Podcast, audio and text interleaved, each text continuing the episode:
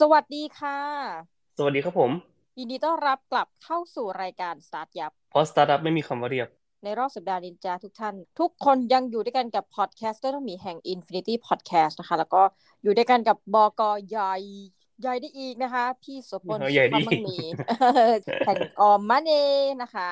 ครับผม สวัสดีครับนะคะต้องบอกว่าเราจะถามกันเป็นเหมือนกับธรรมเนียมไปแล้วว่าในแต่ละสัปดาห์นี้เป็นอย่างไรกันบ้างนะคะ ก็สัปดาห์นี้ก็ถือว่า แป๊บๆนะพี่ผ่านไปแป๊บเดียวหมืเออนกับงแป๊บเดียว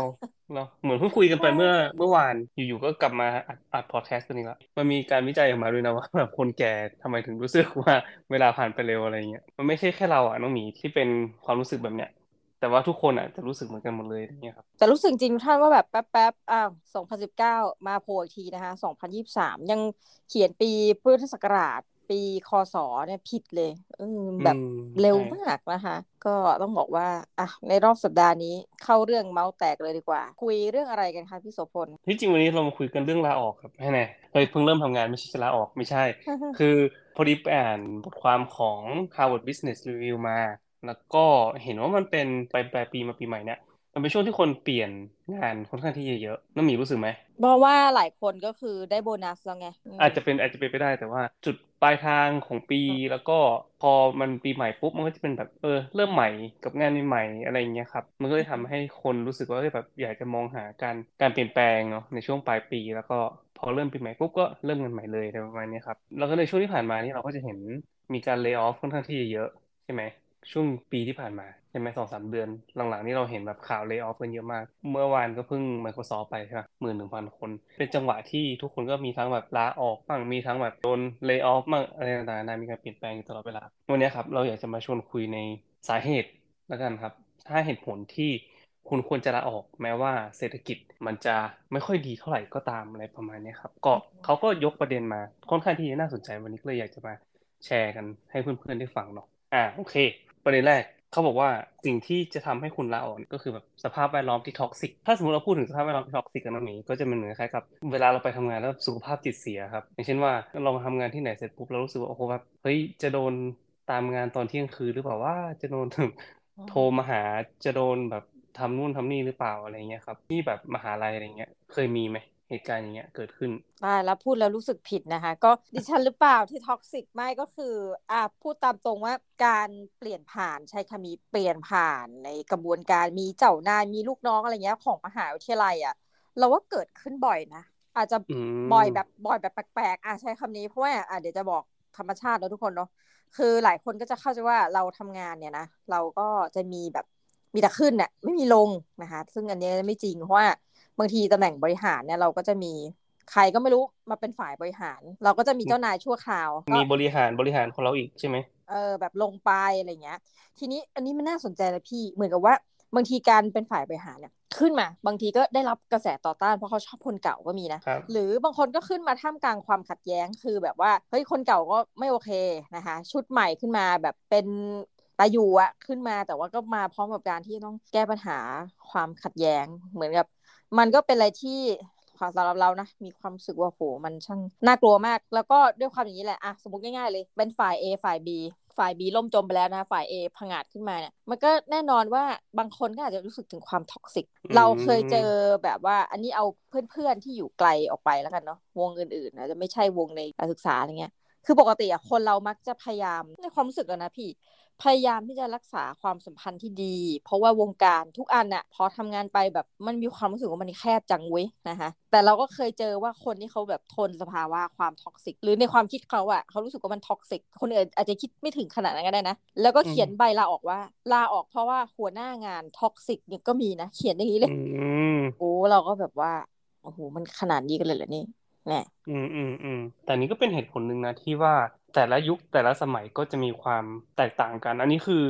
เราเราเห็นได้เลยว่าอย่างสมัยก่อนนะครับไอ้คำว่า toxic อะแทบจะเรียกได้ว่ามันมีอยู่ในทุกองค์กรเลยเรื่องความแบบสิทธิของพนักงานหรือว่าต่างๆนานาอะไรเงี้ยมันถือว่าเป็นเรื่องใหม่สำหรับผมนะเอออย่างสมัยก่อนอะไรเงี้ยครับเราจะไม่รู้สึกถึงเรื่องนี้เลย คือเราจะรู้สึกว่าเฮ้ยแบบหัวหน้าโทรมาตีหนึ่งตีสองอะไรเงี้ยบางทีมันก็เป็นเรื่องปกติ มันก็เป็นเรื่องปกติไปเลยอะไรเงี้ยครับแต่ว่าพอพอมาถึงจุดเนี้ยพอเรามาอยู่ในจุดนี้แล้วอะอายุแบบสี่สิบอะไรเงี้ยครับแล้วเรารู้สึกว่ามองกลับไปเรารู้เฮ้ยแบบเฮ้ยทำไมกูทนวะเออทำไมถึงรู้สึกว่าเออมันเป็นเรื่องธรรมดาวะมันดูแบบอ๋อเขาก็ทำอย่างนี้กันเหรออะไรประมาณเนี้ยแล้วก็พอเรามาอยู่จุดนี้แล้วเรารู้สึกว่าเอ้ยแบบมันไม่ดีเลยที่เรา เป็นหัวหน้าแบบนั้น เราก็เคยเป็นคนที่ไม่รู้เหมือนกันว่าพนักงานหรือว่าลูกน้องหรือว่าอะไรเงี้ยครับ ที่ทำงานกับเราอะจะรู้สึกว่าเราท็อกซิกหรือเปล่าอะไรเงี้ยครับเพราะว่าอย่างจริงๆอะผมก็เคยนะแบบเออไลน์ไปในกลุ่มแล้วเดี๋ยวพรุ่งนี้เช้ามึงค่อยเช็คก็ได้อะไรเงี้ยครับ แต่ว่าคือผมไม่รู้ไงว่าน้องๆ หรือว่าคนที่แบบทำงานในกลุ่มอะมันจะรู้สึกยังไงอะเข้าใจปะเราไม่ได้คิดถึงเขาอะแทนที่แบบเออเราก็คิดแค่คิดว่าเออเดี๋ยวพรุ่งนี้ค่อยอ่านก็ได้ แต่ว่าไลน์ไปไว้ก่อนหรือว่าส่งงานไปไว้ก่อนอะไรเงี้ยเพราะ ยวเรายังทำงานอยู่ประมาณนี้คือเราไม่ได้ expect ว่าจะให้เขาทำงานนะคอยดูเขาก็ยังตอบอยู่นะตีหนึ่งตีสองอะไรเงี้ยครับมันก็แบบก็กลายเป็นว่าตอนเนี้ยเรากลับไปย้อนดูอะมันเหมือนแบบเออเราไม่ควรทำอย่างนั้นเลยอะไรประมาณนี้ครับก็อาจจะเป็นเหตุผลหนึ่งนะที่แบบพนักงานผมอยู่ได้ แล้วก็ก็อาจจะลาออกไปอาจจะเป็นเพราะเหตุผลนี้ก็ได้ คือเราไม่รู้ไง อาจจะเป็นไปได้เนาะก็ไม่มีใครบอก อันนี้ก็คือเหตุผลหนึ่งนะที่เขาบอกว่าถ้าสภาพแวดล้อม toxic อะก็อาจจะเป็นจังหวะที่อาจจะลองหางานใหม่ดูคือ เขาบอกว่าไม่ใช่แค่แบบสุขภาพจิตเสียนะ แต่ว่าเรา powerless ก็คือแบบไม่มีอำนาจในการที่จะคุยไม่มีอำนาจในการที่จะตัดสินใจ ที่สำคัญที่สุดก็คือเรื่องของความสัมพันธ์กับของคุณกับครอบครัว สิ่งที่สำคัญกว่างานก็คือความสัมพันธ์กับครอบครัว ถ้าคุณไม่มีครอบครัวปุ๊บมันสุดท้ายแล้วคุณก็จะอยู่ตัวคนเดียวอะไรเงี้ยครับ มันงานสุดท้ายมันก็มันก็คืองาน คุณหางานใหม่ได้ แต่ว่าคุณหาครอบครัวใหม่เนี่ยมันยากมันไม่ใช่ว่าจะไม่ใช่ว่า โอ้ ฉันจะไปสมัครหาครอบครัวใหม่ไม่ใช่ไง เพราะฉะนั้นเนี่ยถ้าสมมติงานอะไรก็ตามที่ทำให้คุณสุขภาพเสีย แล้วก็รู้สึกว่าไม่สามารถที่แก้ไขสถานการณ์ได้แล้วจะเอายังไงเขาก็บอกว่าอันถ้าสมมติว่ามีปัญหาครอบครัวปุ๊บก็อาจจะต้องเลือกงานใหม่ดีกว่าอะไรเงี้ยครับ ข้อที่สองก็คือเรื่องของคุณค่าของตัวคุณน่ะถูกมองข้าม อันนี้ผมว่าสำคัญ การให้ความสำคัญกับกับเรื่องต่างๆ ในชีวิตของเราครับ แตกต่างกัน อย่างผมอะเป็นคนที่ให้ความสำคัญกับเรื่องของการตรงเวลา และเป็นคนที่ให้ความสำคัญ ของการแบบทำงานกันเป็นทีมนี้ครับ ถ้าสมมติว่าผมทำงานที่ไหน และผมรู้สึกว่ามันไม่ได้เป็นทีม แบบทุกคนก็ต่างคนต่างทำงานของตัวเองไม่มีการ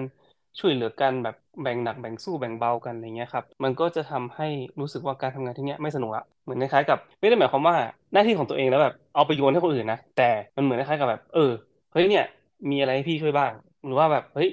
น้องก็แบบเฮ้ย พี่สุพลอยากจะช่วยตรงนี้มีมีอะไรให้ช่วยบ้างอะไรเงี้ยครับ คือถ้ามันทำอย่างเงี้ย มันเหมือนคล้ายๆกับเออมันสนุกต่างคนต่างแบ่งรับแบ่งสู้กันช่วยเหลือกันอะไรเงี้ยครับ อันนี้คือการการทำงานเป็นทีมมันจะทำให้ความสัมพันธ์แล้วก็ความรู้สึกของการทำงานร่วมกันนะครับ มันแบบสนุก แต่ถ้าเมื่อไหร่ก็ตามที่ผมเจอคนที่แบบล้ำเส้นตรงนี้หรือว่ามองข้ามคุณค่าตรงเนี้ยไปอะครับ มันจะทำให้ทำการทำงานไม่สนุกละแล้วก็ สุดท้ายแล้วมันก็อาจจะเป็นเหตุผลที่ทำให้คุณลาออกเหมือนกันอะอย่างน้องมีให้คุณค่ากับอะไรในการทำงาน เพื่อนร่วมงานที่ดีนี่เราว่าแบบเป็นบุญอย่างสูงเลยอะคือถ้าจะไปได้ไกลเนี่ย ก็ต้องไปด้วยกันอะอ๋ออ๋ออ๋อเออคือเหมือนเอาไปคนเดียวมันก็เนื่องจากการทำงานมันแหมมันจะดีมากนะพี่ถ้าทุกอย่างอะเราสามารถทำได้ด้วยตัวเองเนาะมันเป็นไม่ได้ เพราะฉะนั้นสิ่งที่สำคัญอะมันก็คือเป็นทีมสปิริตอะไรเงี้ยที่ทุกคนแบบจะช่วยกันไม่โทษกันแล้วก็ หัวหน้าทีมคือรับผิดชอบเมื่อเกิดอะไรขึ้นกับความล้มเหลวของทีมอะไรเงี้ย แต่วันครับเมื่อเราประสบความสำเร็จเราแชร์ความสำเร็จเหล่านี้ร่วมกัน ตรงเนี้ยคือรู้สึกว่ามันเป็นสิ่งสำคัญสำหรับตัวเอง อืม ไปเองไปได้เร็ว ไปด้วยกันไปได้ไกลนะไปเองก็โอเคอะเนาะแต่ถ้าไปได้ไกลเนี่ยมันต้องไปด้วยกันนะประมาณเอนี้ออะไรประมาณนี้ครับผม ก็นั่นแหละ อันนี้ก็คือข้อที่สองนะครับ ก็คือว่า ถ้าตราบใดที่คุณค่าของคุณอะถูกมองข้ามแล้วก็ถูกล่วงล้ำเมื่อไหร่นะครับ ก็อาจจะเป็นอีกเหตุผลหนึ่งเนาะ ข้อที่สามก็คือความสามารถและทักษะของคุณไม่ได้ถูกพัฒนาขึ้นสำหรับผมสำคัญที่สุดโดยด้วยตัวเองนะ ก็คือผมรู้สึกว่าไม่ว่าจะทำงานไหนก็ตามครับ ถ้าเกิดว่ามันไม่ได้พัฒนาทักษะหรือความรู้หรือว่าด้านต่างๆ ที่เราอยากจะเติบโตครับ แล้วทำไปมันเหมือนเสียประโยชน์อะเสียโอกาสกับเวลาที่เราทุ่มเทลงไปคือ ปัจจัยแรกในการทำงานก็คือเงิน จะบอกว่าเราทำงานไม่ไม่มีเงินก็พูดไม่ได้ใช่ไหมครับเงินอะมันก็เป็นปัจจัยหนึ่งเท่านั้น อีกปัจจัยหนึ่งสำหรับผมอะก็คือเรื่องของการ ถ้ามีเงินที่เพียงพอแล้วคือมันไม่ได้ว่าต้องเยอะขนาดนั้นนะเพียงแต่แบบเออมันเพียงพอที่เราจะเออรับได้ แล้วถ้าสมมติว่างานเนี้ยถึงแม้ว่าจะเงินเยอะ แล้วก็คุณไม่สามารถที่จะพัฒนาความสามารถหรือทักษะที่คุณมีครับ หรือว่าเป็นตัวเองที่ดีขึ้นพัฒนามากขึ้นเรียนรู้อะไรต่างๆนานาเรื่องใหม่ๆอะไรเงี้ยผมก็ไม่เอานะ ผมก็รู้สึกว่าไม่ไม่คุ้มเลยอะเพราะว่าเราสามารถที่จะไปหางานใหม่ได้อะโดยที่ได้อาจจะได้เงินอาจจะไม่ได้มากเท่ากันหรือว่าอะไรก็ตามอะแต่ว่าคุณสามารถที่เก่งขึ้นได้อะแค่เนี้ยมันคุ้มค่ากว่าที่แบบ คุณจะไปทำงานแบบที่เป็นแมชชีนอะที่แบบเหมือนคล้ายว่าเออก็แบบทำงานซ้ำๆซ้ำๆซ้ำๆซ้ำๆไปเรื่อยๆอะไรเงี้ยครับ โดยที่ว่าคุณไม่ได้สนใจแล้วว่าวันพรุ่งนี้คุณจะเป็นยังไง ไม่ไม่สนใจแล้วว่าแบบพรุ่งนี้คุณจะเก่งขึ้นมากขนาดไหนอะไรเงี้ยครับ อันนี้แหละคือสิ่งที่ ผมคอนเซิร์นสำหรับตัวเองนะ ถ้าสมมุติว่าต้องให้ชั่งน้ำหนักกับปัจจัยอะไรต่างๆ ในการจะลาออกหรือว่าจะจะหยุดทำงานอะไรก็ตามเนี่ย อันนี้คือปัจจัยแรก แล้วก็ปัจจัยที่ให้น้ำหนักมากที่สุดก็คือเรื่องของพัฒนาทักษะแล้วก็ความสามารถของตัวเองนี่อันนี้น่าสนใจพี่เพราะว่าเราจะมีคำถามขึ้นมาตลอดทางเนี่ยว่า บางทีมันเป็นมิติมุมหนึ่งอะที่เรามองส่วนตัวมีน้องคนหนึ่งเขาก็ทำงานแผนกเนี้ยคือเราจะสามารถมองในเชิงลบก็ได้ว่า เอ้ยถ้าทำงานอยู่ตำแหน่งเนี้ย มันก็ทำแต่เรื่องเนี้ย มันก็เหมือนเดิมยิ่งชัดเลยพวกบอกว่าอยู่บัญชี เออทำไปฝ่ายพัสดุ เออทำไป ก็ทำไป คือถ้าคิดเช่นนี้นะคนที่อยู่ตำแหน่งเนี้ยเบื่อแต่ชักเลยเออปรากฏว่าสิ่งที่เกิดขึ้นกับน้องคนนี้ซึ่งเราต้องชื่นชมแต่ตอนนี้น้องไปดีละไปดีก็คือแบบมีคนไปซื้อตัวได้งานดีขึ้นเออได้งานดีขึ้นตัวคือแทนที่เขาจะอยู่อย่างนั้นนะคะเขาก็ปรากฏว่าทีนี้แบบชัดเลย น้องก็มีการขอทุนจากที่ทำงาน ซึ่งถือว่าใหม่มากสำหรับน้องใหม่ ขอทุนในการทำวิจัยเรื่องงานตัวเอง ว่าจะปรับปรุงให้ดีขึ้นได้ไง อืมอืมอืมเออ แล้วก็แบบตอนแรกอะโหพี่พุ่งตรงนะ ตอนแรกเราก็ดู เอ้ยน้องแบบยังไงอะไรเงี้ย สักพักคือแบบจะคล่องมากแล้วก็เริ่มไปก้าวไก่งานอื่นในเชิงดี ซึ่งต้องบอกว่าเพื่อนร่วมงานต้องไม่คิดมากนะ ไปก้าวไก่เนี่ยใช้คำนี้มันจะเป็นเชิงลบแต่หมายถึงว่า สามารถที่จะไปทดแทนกำลังพลคนอื่น คือไปช่วยนู่นช่วยนี่จนกระทั่งว่าเด็กคนนี้จากเดิมที่อยู่ตรงจกปุ๊กเนี่ย คืองานเขาก็ไม่ได้แย่นะแต่ว่าพัฒนาพัฒนาตัวเองเรื่องงานจนกลายเป็นว่าเป็นที่ยอมรับ แล้วนอกจากนั้นก็คือยังสามารถที่จะไปช่วยงานคนอื่น คือรู้เรื่องของคนอื่นด้วย ตอนแรกเนี่ย พอคิดว่าเออน้องเขาจะไปแล้วก็เสียดายมาก เป็นบุคคลที่องค์กรไม่อยากให้ไป ไม่อยากให้ไปแต่เขามีมรดกอยู่นะคือนอกจากเรื่องนี้พี่น่าสนใจมากว่าแม้กระทั่งเรื่องเล็กๆ คือบางทีเราอาจจะคิดว่าสิ่งนี้มันไม่สำคัญนะ แต่เราสึกว่าเฮ้ยมันรวมกันหมดเลยอะมันทำให้น้องเขาแบบรู้ ไปหมดอะคือเขาก็สังเกตเหมือนพฤติกรรมคนในองค์กร เขาจะสังเกตหมดเลยว่าบอสเขารุ่นพี่เพื่อนๆเขา หรือแม้กระทั่งแม่บ้านหรือยามเนี่ยแต่ละคนมีบุคลิกลักษณะยังไงอ่าสมมติเราจะทำอะไรบางอย่างเออพี่น้องเขามาบอกว่าเฮ้ยคนนี้อาจารย์จะต้องเข้าหาแบบนี้นะคือคือแบบมันเก่งทั้งคนทั้งงานอะ จากการที่เราจะอยู่เฉยๆก็ได้พี่เนื่องกับไหมเราจะไม่เสนอข้อที่เห็นก็ได้ แต่เขากลายว่าทำงานกับเราเนี่ยคือเหมือนแบบเป็นคนที่เสนอข้อที่เห็นโอ้ทุกอย่างเลยเราเลยรู้สึกเลยว่า อย่าแบบดูหมิ่นในงานตนเองไม่ว่าจะอยู่ในตำแหน่งไหน คุณสามารถที่จะแบบพัฒนาตัวเองได้ตลอดอะทีเนี้ยมันก็เลยน่าสนใจว่าเราว่ามองว่า เอ๊ะ เป็นเฉพาะมุมมองของคนหรือเปล่าที่บอกว่าอยู่แล้วไม่พัฒนา หรือเราก็เลยแนะนำแทนไงว่า ถ้าอยู่อยู่แล้วอยู่คิดว่าไองานตรงแผนกอยู่เนี่ยอะโอ้ยบัญชีไม่พัฒนาสมมตินะ อยู่บัญชีมันก็แบบเดิมอะค่ะท่านเฮ้ยสักพักมันก็มี FlowAccount มีอะไรที่มันเป็นตัวช่วยที่มันแบบใหม่ๆอะเราก็เห็นเขาแบบเอาเข้ามาแบบฮ้ย มันไม่ขึ้นอยู่กับอายุนะพี่ บางคนอายุแบบเยอะมากเลย ใช้ไอ้แพลตฟอร์มชื่อ monday.com เนี้ยดันใช้เก่งกว่าคนที่อายุน้อย เราว่ามันอยู่ที่คนข้อเนี้ย แต่ว่าแล้วแต่มุมมองอย่างนี้ทุกท่าน แต่มันก็เป็นไปได้ว่าท่านอยู่ไปในแผนกที่เขาบังคับให้ท่านทำอะไรเฉพาะมากๆ แล้วถ้ารู้สึกว่ามันอยู่ไปมันก็ไม่ได้ขึ้นละอยู่ตำแหน่งเนี้ยมันไม่ได้พัฒนาไปสิ่งที่ท่านสนใจอื่นหรือบางทีแบบบางบริษัทเขาก็ไม่ได้ใจดีนะจะไปอบรมนี่ไม่ให้เงินอะอันนี้ก็เข้าใจได้ว่า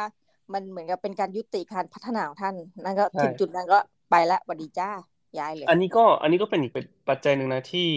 ถ้าแบบเจอองค์กรอะไรก็ตามที่มันเป็นแบบเนี้ยลาเถอะบายบายเถอะ ถ้าสมมติแบบเป็นองค์กรที่แบบหยุดการพัฒนาของคุณอะไม่อย่าอยู่เลย ถ้าสมมติว่าเจอโครงสร้างขององค์กรที่ไม่ได้เอื้อต่อการเติบโตของตัวเอง อันนี้ก็เป็นเหตุผลที่ลองพิจารณาดูนะครับ ข้อที่สี่ก็คือไม่ได้รับโอกาสในการแสดงผลงาน ที่จริงก็สำคัญนะ ในมุมหนึ่งสำหรับผมมันก็สำคัญแหละแต่ว่าถามผมว่าสำคัญมากขนาดไหนสำหรับตัวเองนะคือไม่ได้สำคัญมากขนาดนั้นนะครับ ก็คือว่าถ้าเรามีโอกาสในการที่แบบเออแสดงผลงานหรือว่าในการที่สามารถที่จะออกความคิดเห็นได้อะไรเงี้ยมันก็เป็นมันก็เป็นเรื่องที่ดีอยู่แล้วเนาะแต่ว่าผมต้องแบบเอามาโชว์ไหมหรือว่าโหต้องต้องมีการมาแสดงตลอดไหมว่าเราทำอะไรมาอะไรเงี้ยคือ มันก็โอเคแหละ แต่ว่าสำหรับผมมันมันไม่ได้เป็นปัจจัยสำคัญแล้วกันสำหรับหลาย ๆ ที่การต้องแสดงออกหรือว่าการที่เอามาโชว์ให้คนอื่นได้เห็นนะเพราะว่า